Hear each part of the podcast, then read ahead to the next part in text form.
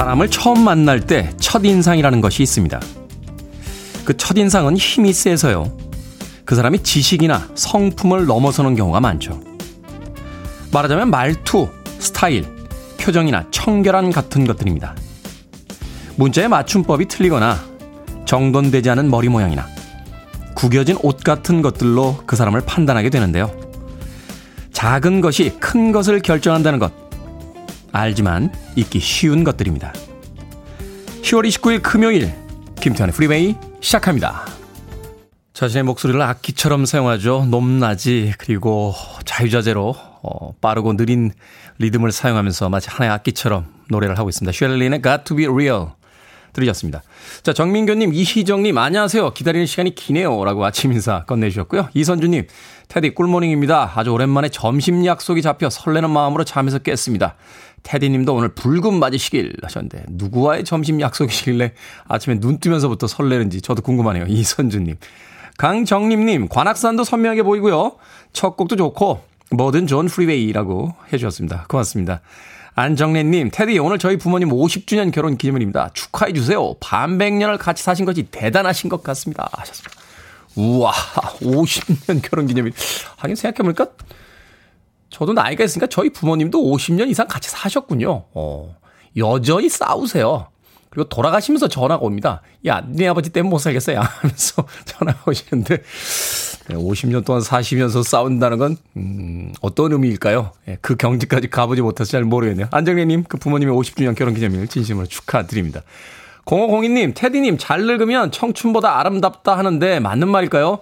국향 가득한 아침, 건강과 행복을 공유하며 프리웨이와 함께 출근합니다 하셨습니다. 잘 늙으면 청춘보다 아름답다고요? 그냥 늙어도 청춘보다 낫지 않겠습니까? 우리는 항상 청춘에게 일종의 컴플렉스를 가지고 있는 것 같은데 그럴 필요 뭐 있나요? 세상 모든 사물이 다 나이를 먹어가는 건데 잘 늙어야 청춘보다 아름답다라는 게 아니라 그냥 늙어도 청춘보다 아름다울 수 있습니다.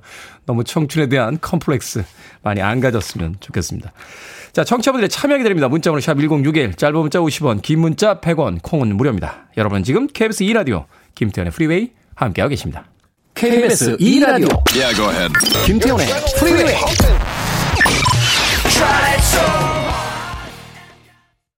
박광수님의 신청곡으로 띄워드린 곡 에미 그랜트의 베이비 베이비 들으셨습니다.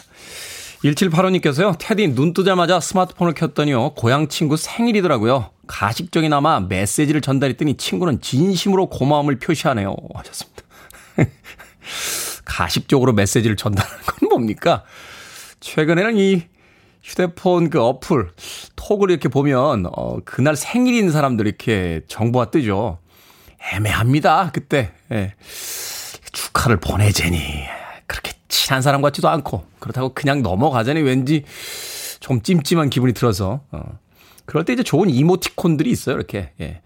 호루라기 불고 이렇게 폭죽 터지고 막 이러고 이런 거 하나 보내고 그것만으로 너무 성의 없어 보이니까 진심으로 생일 축하드립니다. 이렇게 한 줄 쓰는데 보내는 사람이나 받는 사람이나 알죠. 음, 요식행위군이라고 하는 거.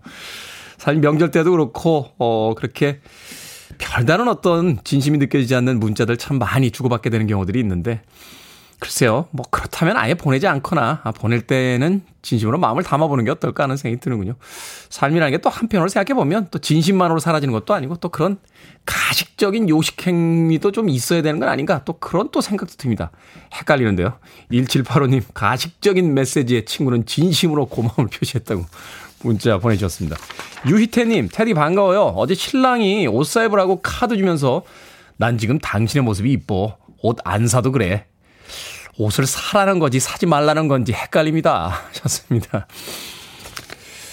남자들이요. 칭찬을 잘 못합니다. 아, 그러니까 말하자면 옷을 사라, 옷을 사지 마라 이런 뜻이 아니고요. 흔쾌히 카드를 주면서도 자기 딴에는 사랑의 그 대사를 한다는 게 당신은 옷을 안 세워도 예뻐. 뭐 이런 걸 날리는 건데 이게 지금 타이밍이 안 맞은 거예요. 옷을 사라고 카드를 좀 살 이야기는 아니거든요. 남자들이 타이밍을 잘 못 맞춰서 그렇지 같은 종족의 일원으로서 제가 보기에는 흔쾌히 카드를 내주시면서 아, 여보는 그냥 이뻐 라는 칭찬을 더해 주신 겁니다. 유희태님, 너무 남자들의 이야기를 고단위적으로 네, 고차원적으로 이해하시려고 하면 이게 점점 복잡해집니다. 그냥 단순하게 이해하시는 게 좋습니다. 제가 같은 종족으로서 보장합니다. 네. 구육일오님, 테디 오늘도 출근하면서 듣고 있습니다. 왜 테디 방송이 자꾸 기다려질까요? 화이팅! 이라고 하셨습니다. 좋아지는 거죠. 구육일오님. 그렇게 서로 끌리며 사랑하게 됩니다. 자, 음악 듣습니다. Jordan Knight, Give It To You.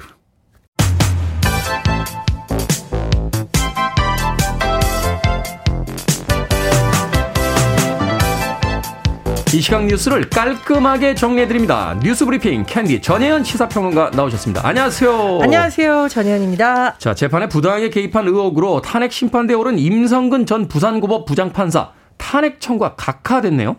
예, 임성근 전 부장판사가 이천십사년에서 이천십오년 당시에 서울중앙지방법원의 형사수석 부정 판사였어요. 네. 근데 이때 굉장히 좀 논란이 된 사건이 있었는데 이른바 재판에 개입했다는 의혹이 제기가 된 겁니다.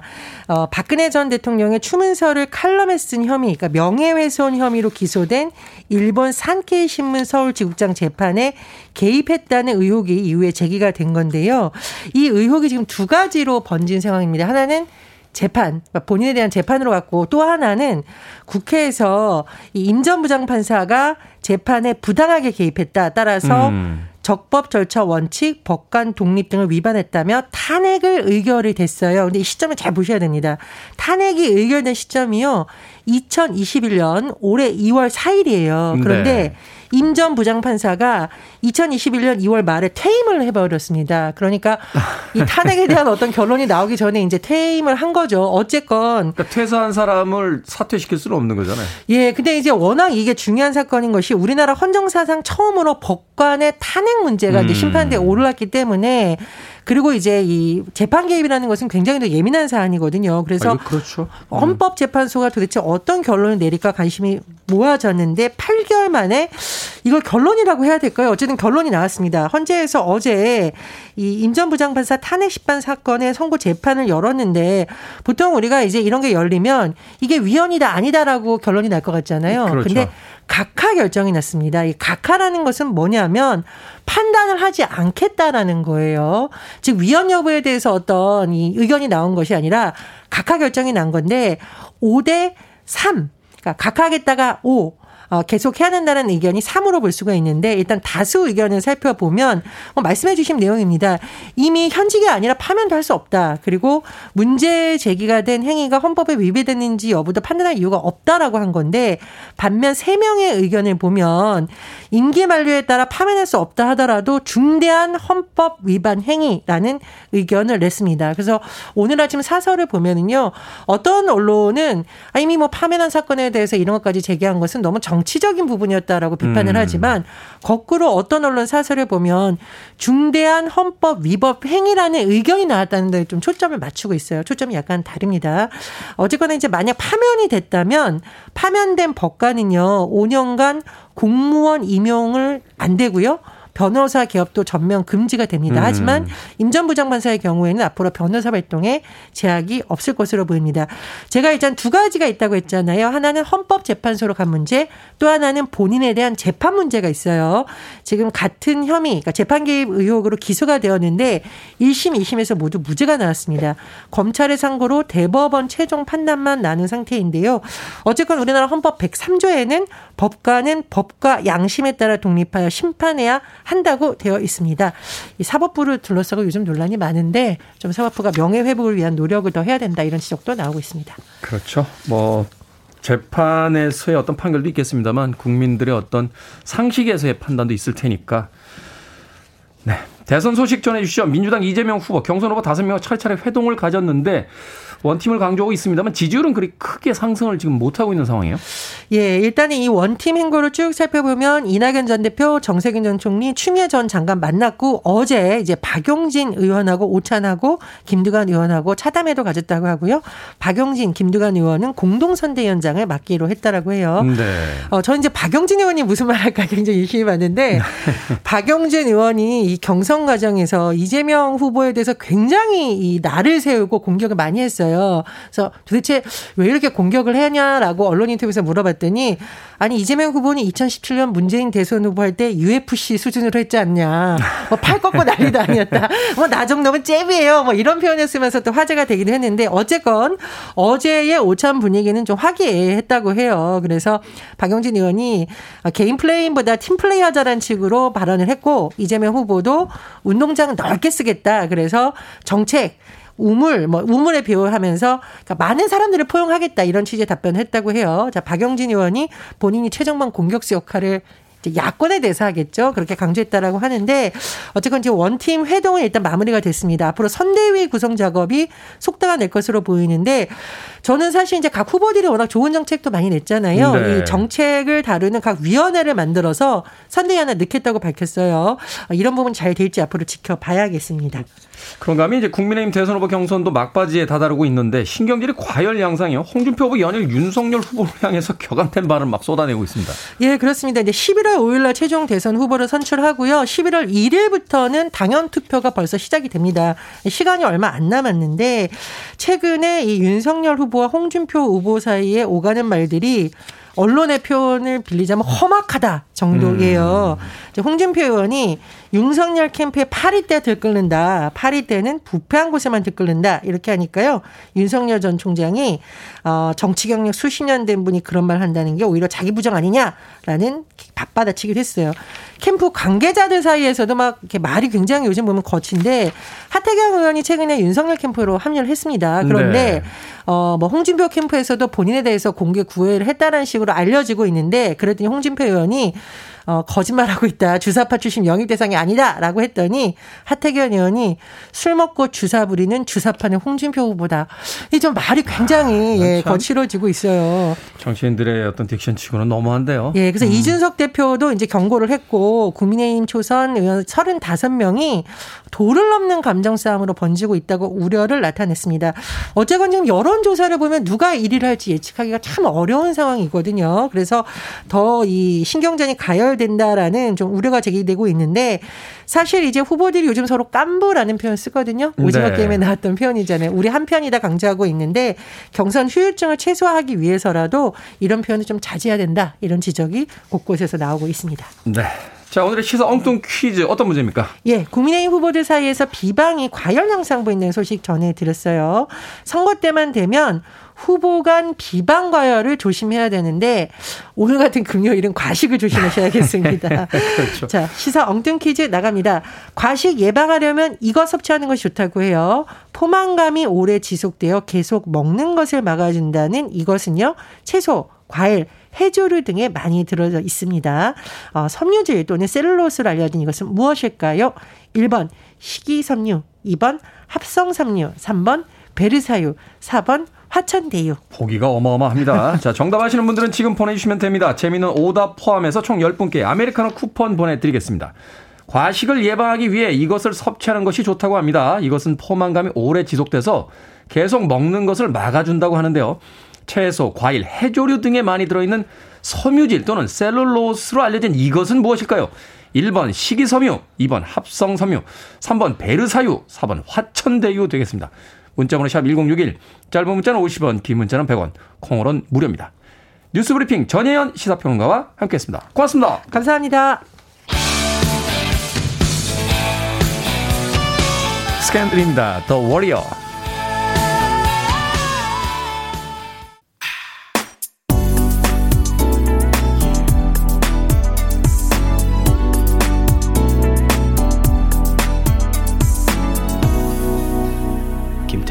Freeway. 어떤 한 시대의 유행을 만들어냈던 팀이고 음악이었죠. 김지연님의 신청곡으로 들으신 링킹파크의 In the End 들으셨습니다.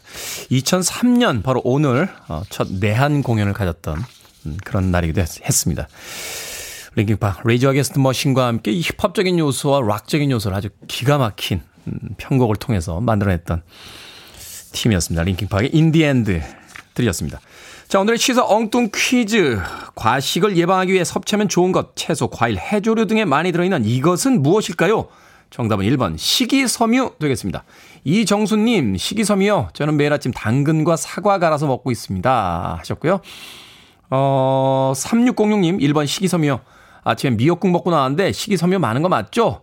방송 재밌습니다 하고 또 격려의 문구까지 첨부해서 보내주셨습니다. 고맙습니다. 그런가 하면 구칠공이 님 그러지 마유, 일칠삼오 님 고만 먹어요, 이태중님 오늘도 수고해요 라고 보내주셨습니다. 청취율 조사 기간에 했던 그 사투리 학습이 많은 영향을 미쳤군요.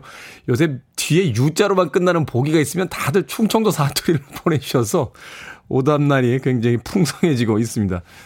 자, 그런가 하면 김강인님, 일 번 식이섬유입니다. 아내와 내년 초에 바디 프로필을 찍기로 해서 닭가슴살과 식이섬유 풍부한 고구마, 과일 먹으면 다이어트하고 있습니다.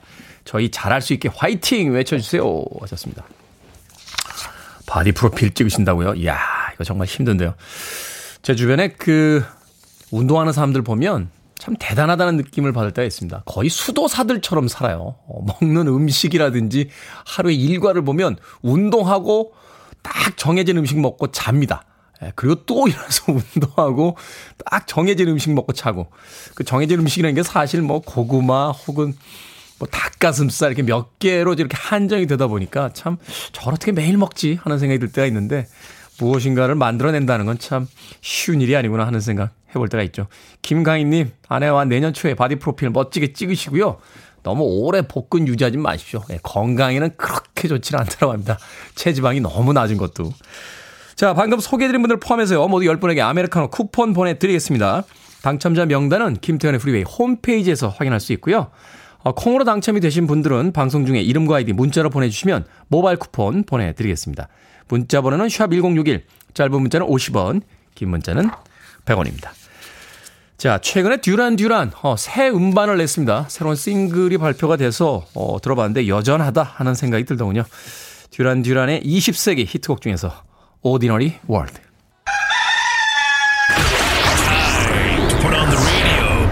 김태훈의 Freeway. Are you ready?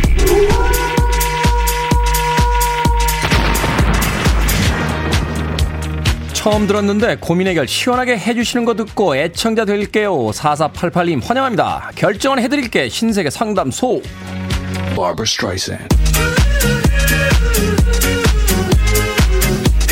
전정현님, 결혼한 누나가 주말마다 본가에 옵니다. 조카를 저에게 맡겨놓고 자기는 친구들 만나러 가요. 부모님은 가게 일을 하시느라 주말 내내 제가 조카를 돌보는데 너무 힘이 듭니다. 그만 좀 오라고 화를 낼까요? 아니면 계속 봐줄까요? 화냅시다. 가만히 있으면 가만인 줄 알아요.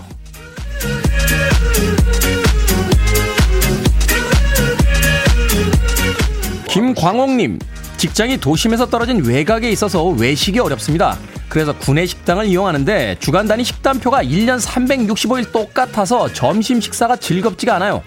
도시락을 싸오고 싶은데 아내에게 부탁할까요? 말까요? 하지 마세요. 바쁜 아내한테 뭘 또 도시락까지 시킵니까? 참치캔 하나 사가서 그냥 먹읍시다.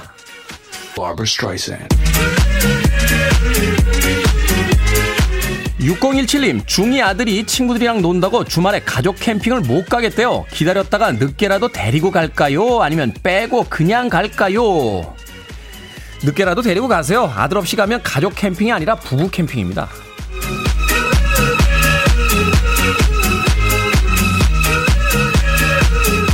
칠삼오구 님, 신혼집을 구하는 중인데요. 조망이 끝내주지만 시내에서 좀 떨어진 곳으로 갈까요? 아니면 조망은 별로지만 출퇴근이 편한 시내로 갈까요? 조망은 별로라도 출퇴근 편한 시내로 가십시오. 몸이 피곤해지면 사랑도 시들해집니다.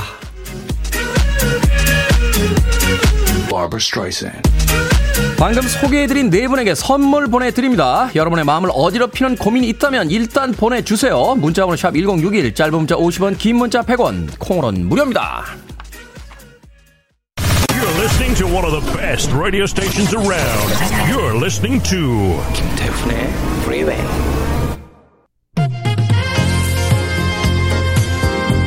빌보드 키드의 아침 선택, 케이비에스 이 라디오 김태훈의 Freeway 함께하고 계십니다. 일 부 끝곡은 정숙희님의 신청곡이에요. 니콜레트 라슨, 로탈러브. 이 부에서 뵙겠습니다.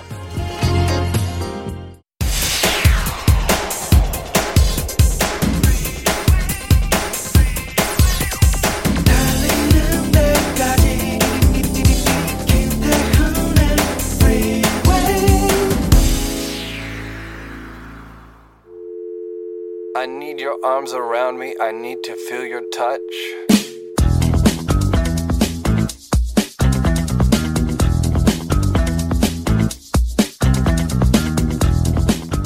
세상에서 제일 큰 코는 멕시코. 세상에서 제일 빠른 닭은 후다닥. 가슴의 무게는 네근. 두근두근 합쳐서 네근. 간장은 간장인데 먹을 수 없는 간장은 애간장. 감은 감인데 먹지 못하는 감은 영감, 옥감, 대감, 상감. 병아리가 제일 잘 먹는 약은 삐약. 공중에 사람들이 가장 좋아하는 공은 성공. 떡 중에 가장 빨리 먹는 떡은 헐레벌떡.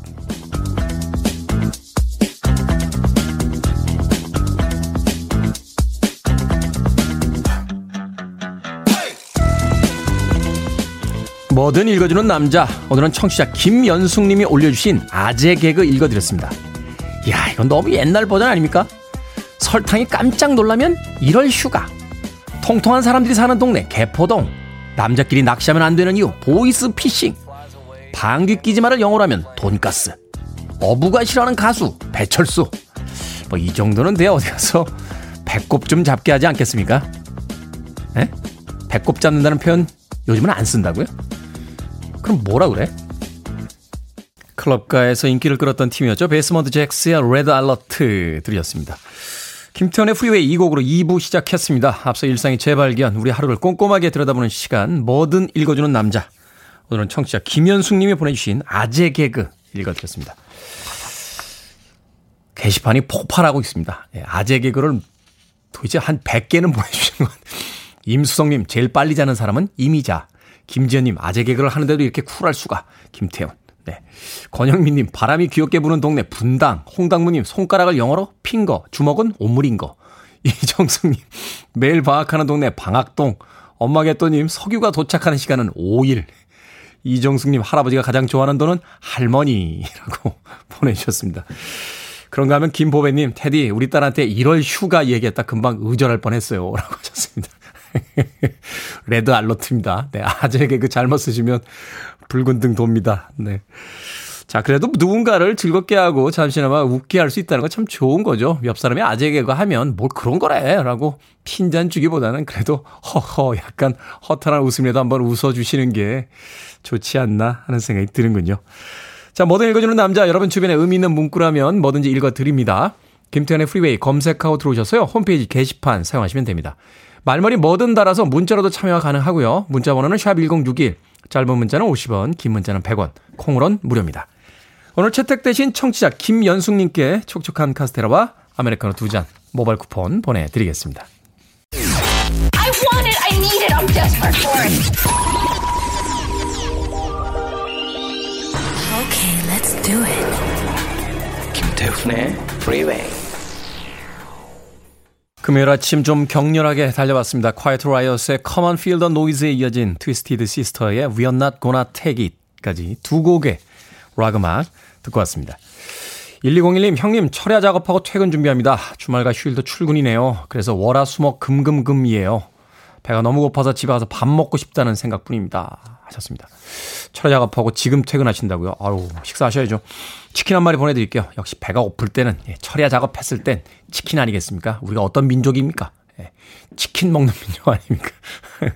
외국분들이 가장 당황하는 게 이런 거래요. 그 미국이라든지 유럽에 가서 이렇게 마트에 가면 그 닭들을 이렇게 그 부위별로 나눠 놓잖아요. 닭은, 다리는 다리대로, 이렇게 가슴살은 가슴살대로. 한 마리가 온전히 있는 나라가 그렇게 많지 않답니다. 그래서 굉장히 당황하신다 하는 이야기를 들은 적이 있는데. 자, 한 마리 온전히 가는 치킨 한 마리 일이공일 님 드시고요. 어, 주말에 또 힘내서 일하시길 바라겠습니다. 삼일구칠 님, 아내가 다니던 회사와 재계약이 성립되지 않아 일을 그만두게 됐습니다. 웃으며 이제 나 백수니까 당신이 책임져 라고 말하는데 가슴이 찡했어요. 우리 아내 그동안 워킹맘으로 십삼 년 세월 정말 열심히 일해서 이제 쉴만도 한데요. 오늘은 취업정보센터에라도 가본다고 하는 모습이 조금 안쓰럽더라고요, 하셨습니다. 삼일구칠 님, 좀 쉬게 해주고 싶은데 또 현실이 그렇지 않으니까 취업정보센터라도 가서 일거리 알아보겠다 하는 아내의 모습에 짠한 기분이 든다. 삼일구칠 님, 마트 상품권 보내드릴게요. 어, 아내 쉬시는 동안 좀 여유 있게 예, 쉬시라고 하시고요. 또 십삼 년 동안에 열심히 일했으니까 금방 다음 직장 또 찾을 수 있을 겁니다. 삼일구칠님. 자, 나는 공주님, 테디 밤톨처럼 예뻐요 하셨는데 제가 밤톨 같습니까? 어, 그런 표현은 또 살다가 처음 들어보는데요. 밤톨 같다고요? 예, 군대에서 머리를 짧게 자를 때도 밤톨이라는 표현은 별로 안 들어봤는데. 예, 아무튼 예쁘다는 거죠? 예, 고맙습니다. 나는 공주님. 자, 오육사오님, 잘생긴 테디 오빠 굿모닝. 지금 제주도 숙소입니다. 어제 한라산 왕복 여덟 시간 정상 찍고 온몸이 뻐근해서 누워 있습니다. 백록담에 물이 하나도 없어 좀 아쉬웠는데 한라산 탐방 뿌듯하네요 하셨습니다. 산에 올라갔다 오면 좋죠. 온몸이 뻐근한 게 평상시에 쓰지 않던 근육들이 막 움직여서 그런 거니까 운동됐다고 생각하시면 되겠습니다. 운동을 잘 하신 뒤엔요, 맛있는 거 먹고 휴식을 하셔야 그게 이제 근육으로 가요. 또 무리하시면 오히려 몸에 좋지 않습니다. 오육사오님, 오늘은 좀 여유 있게 제주도 관광해 보시는 건 어떨까 하는 생각이 드는군요. 자, 올리비아님의 신청곡으로 갑니다. 캐롤라인 크루거, You Gorilla.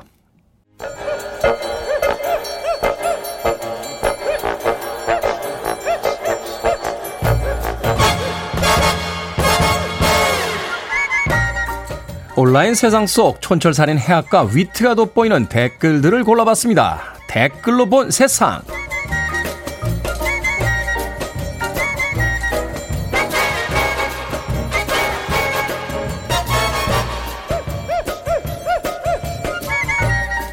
첫 번째 댓글로 본 세상. 김건 영국 주재 한국 대사가 엘리자베스 이 세 여왕에게 신임장을 전달하기 위해 버킹엄 궁으로 향했습니다.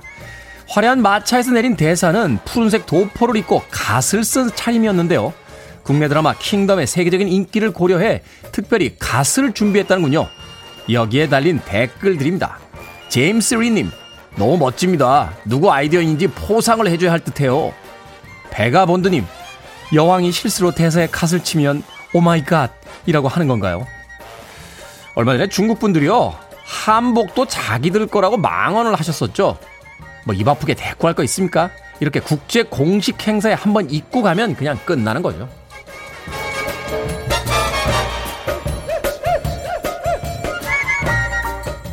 두 번째 댓글로 본 세상. 어제 한 대학 온라인 수업에서 황당한 일이 벌어졌습니다. 이 수업은 영상을 끈 채 음성으로만 진행이 됐는데요. 수업 도중 갑자기 웹카메라가 켜졌는데 교수는 욕조에 몸을 담근 채 수업을 하고 있던 겁니다. 어쩐지 예전부터 수업 중간중간 물소리가 들렸다 하는 이야기들이 있었는데요. 여기에 달린 댓글들입니다. 노란 너구리님, 아니 부모님이 내주신 등록금, 알바에서 번 등록금, 학자금 대출로 듣는 내 강의가 누군가에겐 성의 없이 목욕하면서 만들어도 되는 거라니 좀 서글퍼지네요. 뽀글지글님, 강의 들으러 왔더니 목욕 에이에스엠알 들려주시는 건 뭐죠? 교수님께서는 이전에는 그런 적이 없다라고 말씀을 하셨습니다만 어째 석연치가 않습니다. 이제 학생들이 수업 시간에 딴짓하면 뭐라고 하실 겁니까? 나는 교수고 너는 학생이잖아, 뭐 이러실 거예요.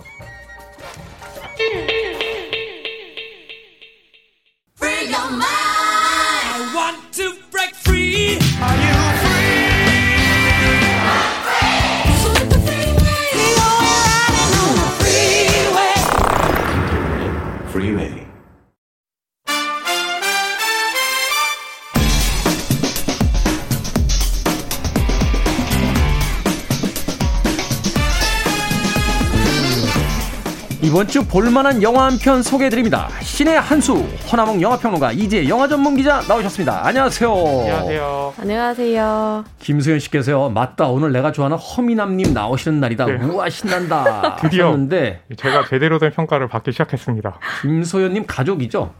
아, 허평론가님 가족 아닙니까? 아닙니다. 그... 저는 가족이라고 봅니다. 가족은 아니고요. 가족도 저한테 잘생겼다는 얘기 절대 안 합니다. 하긴 가족들이 더 안 해요. 왜냐하면 그 선지자는 원래 그 집에서는 인정을 못 받잖아요. 맞아요. 근데 가, 저는 광야에 나와야 인정을 받는 거니까. 근데 저 바깥에서도 인정을 못 받는데 가끔 이렇게 네, 인정받네요. 아무튼 김소연님의 이 허미남. 네. 아, 네. 네. 감사합니다. 어, 무리를 일으킨 이 발언 때문에 지금 아마 올 한 해 가장 좋은 칭찬 들은 거 아닐까요? 올해의 명대사. 네. 자, 오늘은 영화 마리옹 코티야르 아담 드라이버 주연의 아네트입니다.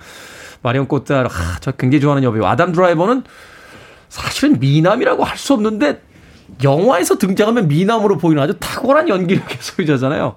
이 두 사람이 주연을 맡은 아네트 두 분의 평점부터 들어봅니다. 평점 네. 어떻게 됩니까? 저희 평점은 별 다섯 개 만점에 네, 세 개 반입니다. 세 개 반. 네, 네, 네. 아, 우리가 항상 이야기하는 가장 비겁한 평점. 아, 아니.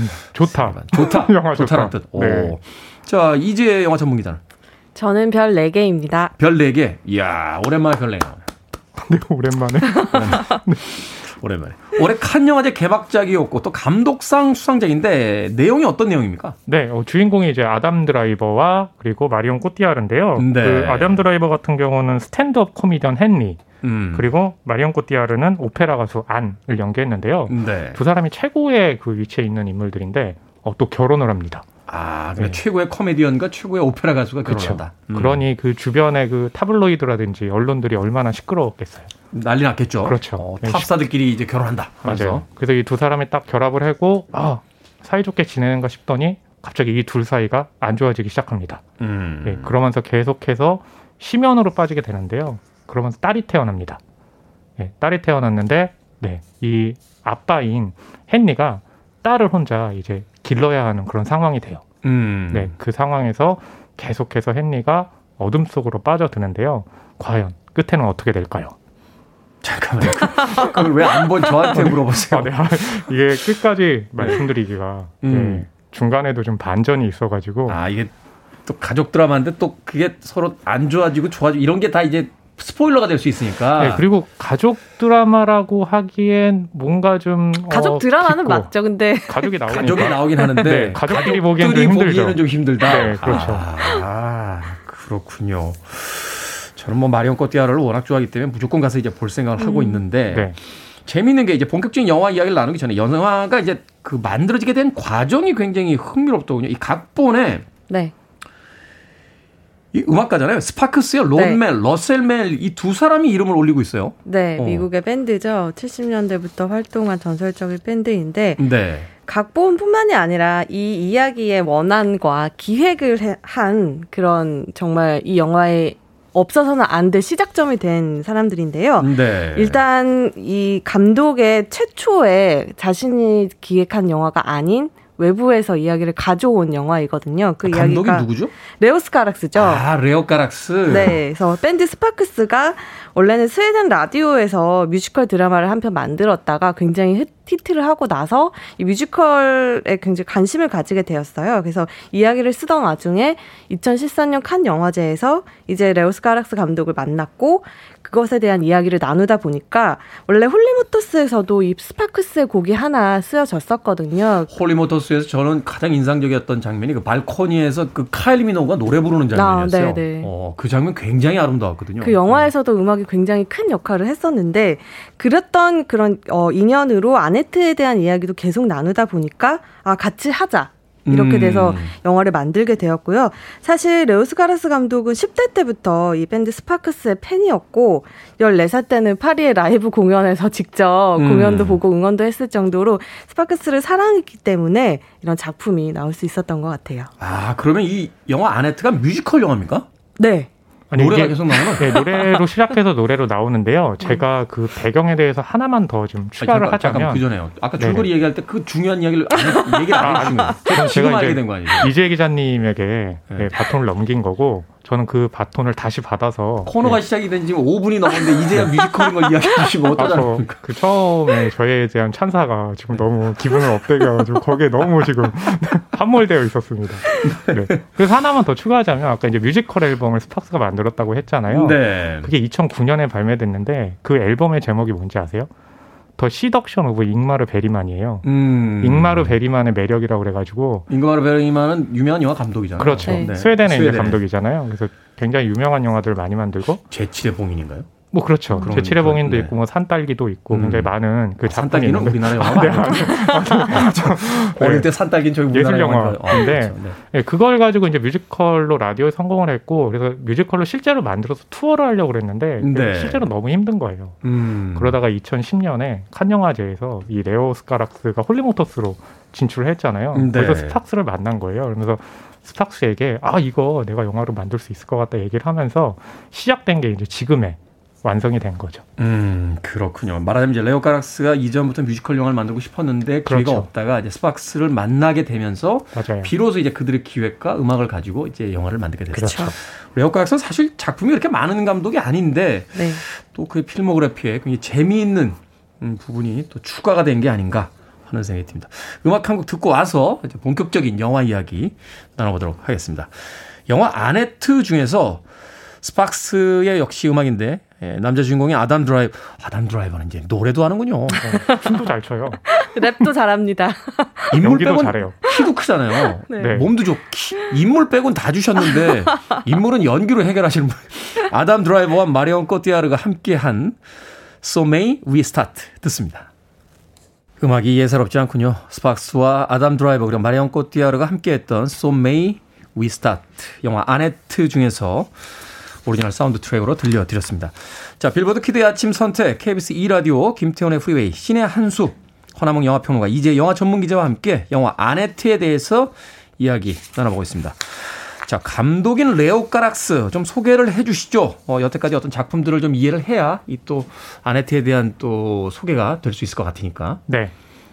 어, 제가 소개를 해드리면 소년소녀를 만나다라는 이제 팔십사 년에 나온 작품이 네. 네, 엄청나게 큰 히트를 하고 또 국내에서는요 폭래프 연인들 같은 아, 경우가 굉장히 사랑을 받아서 대단했죠? 그렇죠. 어, 사실 파리에 갔을 때 그 폭래프 가봤거든요. 네. 정말 조금 조금 조그맣던데 다리 그렇죠. 별로 그렇게 크지도 않던데 네. 영화에 나온 것과도 다르고. 뭐, 어, 네. 네. 음. 네. 그런데 그 굉장히 작품을 자주 만드는 감독은 아니에요. 음. 네. 폴라엑스를 이천 년에 만들었는데 아, 그 작품 논란, 같은 경우는 논란의 폴라엑스. 네. 당시에 장선호 감독의 거짓말과 함께 뭔가 X등급 영화가 한국 사회에 엄청난 파장을 좀 불러일으켰거든요. 예, 뭐 제한상영관에서 틀어야 되는 게 아니냐 할 정도로 제한상영관이 우리나라에 없잖아요. 그렇죠. 그러니까 실질적으로 영화 이거 틀면 안 된다 이렇게 맞아요. 이야기가 됐던 거죠. 그게 네. 오히려 또 광고가 되기도 했었는데 음. 그런 이후에 또 십 년이 넘어서 홀리모터스라는 작품 네. 네, 그리고 또 팔 년 만에 지금 네, 오늘 소개하는 아네트라는 작품 만들면서 굉장히 좀 그 과작의 작가인데요. 그런 이유가 있죠. 왜냐하면 전편에 만들었던 영화와는 전혀 다른 영화들을 다음에 만들기 위해서 모든 것들을 이제 소진해버리는 거죠. 새로운 아이디어가 솟을 때까지. 아. 그러면서 나온 게 이번에 이제 아네트라는 뮤지컬 영화였던 거죠. 직업으로서의 감독이라기보다는 이제 예술로서의 감독으로서 저희는 남겠다. 영감이 떨어지지 않으면. 삶이죠. 영화가 음. 삶인 감독이 몇 안 되는데 그런 음. 분이고 굉장히 영화에 대해서는 근본주의적인 시각과 자세를 가지고 계신 분이라서 영화를 이렇게 뭐 상품 찍어내듯이 뭐 일 년에 뭐 두세 편씩 그렇게 만들 수 있는 감독은 전혀 아니죠. 음. 사실 이제 전적인 홀리모터스 그 뭐 평론가들의 어떤 뭐 그 차이는 있겠습니다만 거의 별 다섯 개를 받아내면서 네, 걸작이라는 그 극찬을 받았던 작품이잖아요. 네, 네. 그래서 그 다음 작품에 대한 어떤 관심이 많았었는데 이제 네. 아네트라는 작품으로 돌아왔습니다. 근데 이 아네트 앞서서 설명해 주신 바에 따르면은 오페라 가수는 아니고 어, 네. 마리옹 코티야르가 연기하는 스탠드업 코미디언인 헨리, 그러니까 애덤 드라이버가 연기하는 인물은 헨리인데 그럼 아네트는 누굽니까? 아네트는 안과 헨리의 딸. 딸. 딸. 누가 아, 여기서는 아기로 등장을 하는데요. 네. 어, 아기가 노래를 부르고 연기를 하기에는 힘들잖아요. 그래서 네. 우리가 흔히 생각할 수 있는 방안은 씨지인데 레오 카락스 감독은 씨지를 거부하는 감독이잖아요. 그런 네. 어떤 쓰리디로 만들어진 어떤 이미지들을 거부하는 감독이기 때문에 그 마리오네트 인형을 아기로 등장을 시켜요. 그래서 아 잠깐만요. 아, 실제 사람이 아니라 인형을 등장시키는. 네, 인형이 아기로 등장을 하고 연기를 소화하는데 이 마리오네트 인형이 가지고 있는 그 약간 기괴한 움직임 그리고 어쨌든 물성을 가지고 있는 물리적인 어떤 매체이잖아요. 그러다 네. 보니까. 배우들이 아기를 안고 연기도 할 수 있고 현장감을 중시하는 감독이다 보니까 현장에서 아무것도 없이 씨지만을 위해서 배우들이 허공에서 연기하는 걸 절대 용납을 할 수가 없었대요. 그래서 음. 이 마리오네트 인형을 움직이는 세네 명의 그 조종사들이 연기를 하고 현장에서 뭐 이렇게 현장에서도 약간 가림막이나 이런 것들로 최대한 가릴 수 있을 만큼 가리고 나중에 씨지로 그 조종사들이 지우는 그런 음. 작업을 거쳤다고 해요. 그러니까 얘기를 들으면 엄마 아빠는 사람이고 아기는 인형이면 너무 이상할 것 같잖아요. 근데 영화를 보시면 실제로 굉장히 이상하고 그 이상함이 만들어내는 힘이 있거든요. 아, 이것을 이제 그 이상한 상황, 그러니까 이제 불편한 상황을 만들어내므로써 네. 거기서 오는 어떤 그 각성 효과 같은 걸 이제 만들어낸다. 네. 어, 근데 저는 그 아기의 이제 그 역할이 굉장히 중요했고 이 영화의 주제와도 좀 연결된다고 생각을 하는데, 가족 드라마라고 말씀 주셨을 때 제가 좀 멈칫했던 이유가 뭐냐면, 그 주인공인 안과 헨리 같은 경우가 너무 성격이 다른 그런 연기들을 하잖아요. 네. 안은 굉장히 우아하고, 또 아담 드라이버가 애덤 드라이버가 연기한 헨리 같은 경우는 뭔가 이렇게 좀 이런 표현이 좀 그렇긴 있지만 저질 개그 같은 것들을 굉장히 많이 해요. 소위 그러니까 화장실 유머라고 하는. 네. 그렇죠. 근데 저는 그게 볼 때 뭐냐면, 이게 영화의 역사로 봤을 때 이 주인 그 감독인 레오스 카락스 같은 경우는 여전히 고전적인 그 우아한 영화 만들기에 대해서 뭔가 느낌을 갖고 있는데, 네. 요즘의 영화들이라는 것은 마치 이제 이 영화에서 아기 아네트가 그 인형으로 끈으로 예, 잡혀가지고 자신의 의지와 상관없이 움직이는 그런 연기를 하잖아요. 그러니까 그 거기에 대한 어떤 영화의 영혼이 무엇인가? 에 대해서 좀 묻는 음. 그런 영화라고 생각을 하거든요. 그래서 이 아이 같은 경우도 마지막에 보면 네, 굉장히 큰 반전이 있습니다. 그, 얘기하지 마세요. 그거. 네. 제가 제지시켜야겠네요. 네. 역시 이지혜 기자가 있으셔야 돼요. 아니요. 저 얘기 안 하려고 했어요. 아니, 아니요. 제가 얘기하려고 움찔하는 걸 제가 네. 봤어요. 아닙니다. 가만히 놔뒀으면 얘기하셨을 거예요. 레오카락스는 사실 이제 전작 홀리모터스 때도 이제 영화에 대한 메타 영화다 이런 이야기를 했었는데 그쵸. 이번 작품도 역시 자신이 추구하는 그 영화라는 예술에 대한 어떤 메타 영화로서 네. 여러 가지 상황들을 등장시키고 있다. 노래 어떻습니까? 역시 그 뮤지컬은 노래 잘해야 되는데 네. 마리앙 코티야르가 뭐 예전에 그 에디트 피아프 같은 작품에서 네, 라비앙 로즈에서, 라비앙 로즈에서 에디트 네. 피아프를 연기했었으니까 노래 실력을 우리가 알고 있습니다만 아담 드라이버 노래도 잘합니까? 네, 잘하더라고요. 그 지금 소개로 왜, 나간 잠깐만 이렇게 건성으로 얘기하세요. 아니 다 잘하니까 뭔가 네, 네, 어. 느끼는데 지금 그 곡 나간 예, 그 곡이 영화에서 오프닝 곡이거든요. 네. 모든 출연진들이 그리고 스텝진들 심지어 레오스 카락스 감독까지 음. 등장을 해가지고 노래를 부르는데 아담 드라이버 파트는 이제 본인이 불렀거든요. 음. 그리고 거기에 이제 아담 드라이버는 계속해서 노래로 자신의 상황과 대사와 감정을 전달하잖아요. 네. 그것도 다 자기가 하더라고요. 음. 네. 네. 아, 잠깐 이렇게 성의 없이 자기 자기가 하더라고요. 하더라고요. 마리옹 코티야르는 어떻습니까? 노래 잘합니까? 어, 워낙 라비앙 로즈에서 이미 네. 네, 노래 실력을 선보였고, 사실 오페라 노래 같은 경우에는 전문적인 가수가 필요하기 때문에 본인이 부른 위에다가 전문 오페라 가수의 목소리를 덧입히는 식으로 나갔지만 음. 현장에서 아담 드라이버도 그렇고 마리옹 코티야르도 그렇고 다 라이브로 불렀고요. 나중에 녹음하는 것과 섞기는 했지만 네. 현장감을 중요시하는 감독답게 모두 다 라이브로 소화했고, 뭐 노래뿐만이 아니라 연기들도 워낙 탁월하잖아요. 아담 드라이버 같은 경우에는 결혼 이야기에 이어서 이번 아네트에서도 절대로 결혼하면 안 되는 남자 연기를 정말 탁월하게 소화하고 있습니다. 결국 그렇게 되네요. 네, 모든 대사가 노래로 이루어졌다 있다라고 하니까 거의 뭐 송스루 형식의 네. 네, 배우들의 연기뿐만 아니라 노래도 감상할 수 있는 그런 영화가 아닐까 하는 생각이 듭니다. 자, 두 분의 영화 아네트에 대한 한 줄 평 듣겠습니다. 네, 저의 한 줄 평은요. 고전적인 영화의 힘으로 디지털 시대를 돌파하다. 아, 멋있죠. 자기가 이야기해놓고 으아 하는 건 네. 쉽지 않은데 하여튼 으아 하셨습니다. 그러니까 아날로그의 어떤 감성을 가지고 네네. 디지털의 시대를 돌파한다. 그렇죠. 멋있네요. 음. 어, 이 영화가 엘에이 배경이거든요. 네. 그리고 뮤지컬 영화잖아요. 그래서 제가 쓴 한 줄 평은 레오스 카락스가 새로 쓴 라라랜드의 악몽으로 하겠습니다. 그런 그런 판타지는 없다. 이게 진짜 진짜 라라랜드다 하면서 라라랜드가 어떤 즐거운 판타지에 있다라면 그 반대쪽에 악몽과도 같은 영화를 만들어냈다. 네. 멋지네요. 신의 한 수, 오늘은 영화 아네트에 대해서 이야기 나눠봤습니다. 허남웅 미남평론가 그리고 이지혜 영화 전문기자와 이야기 나눴습니다. 다음 주에도 두 분 잘 부탁드립니다. 고맙습니다. 감사합니다. 감사합니다.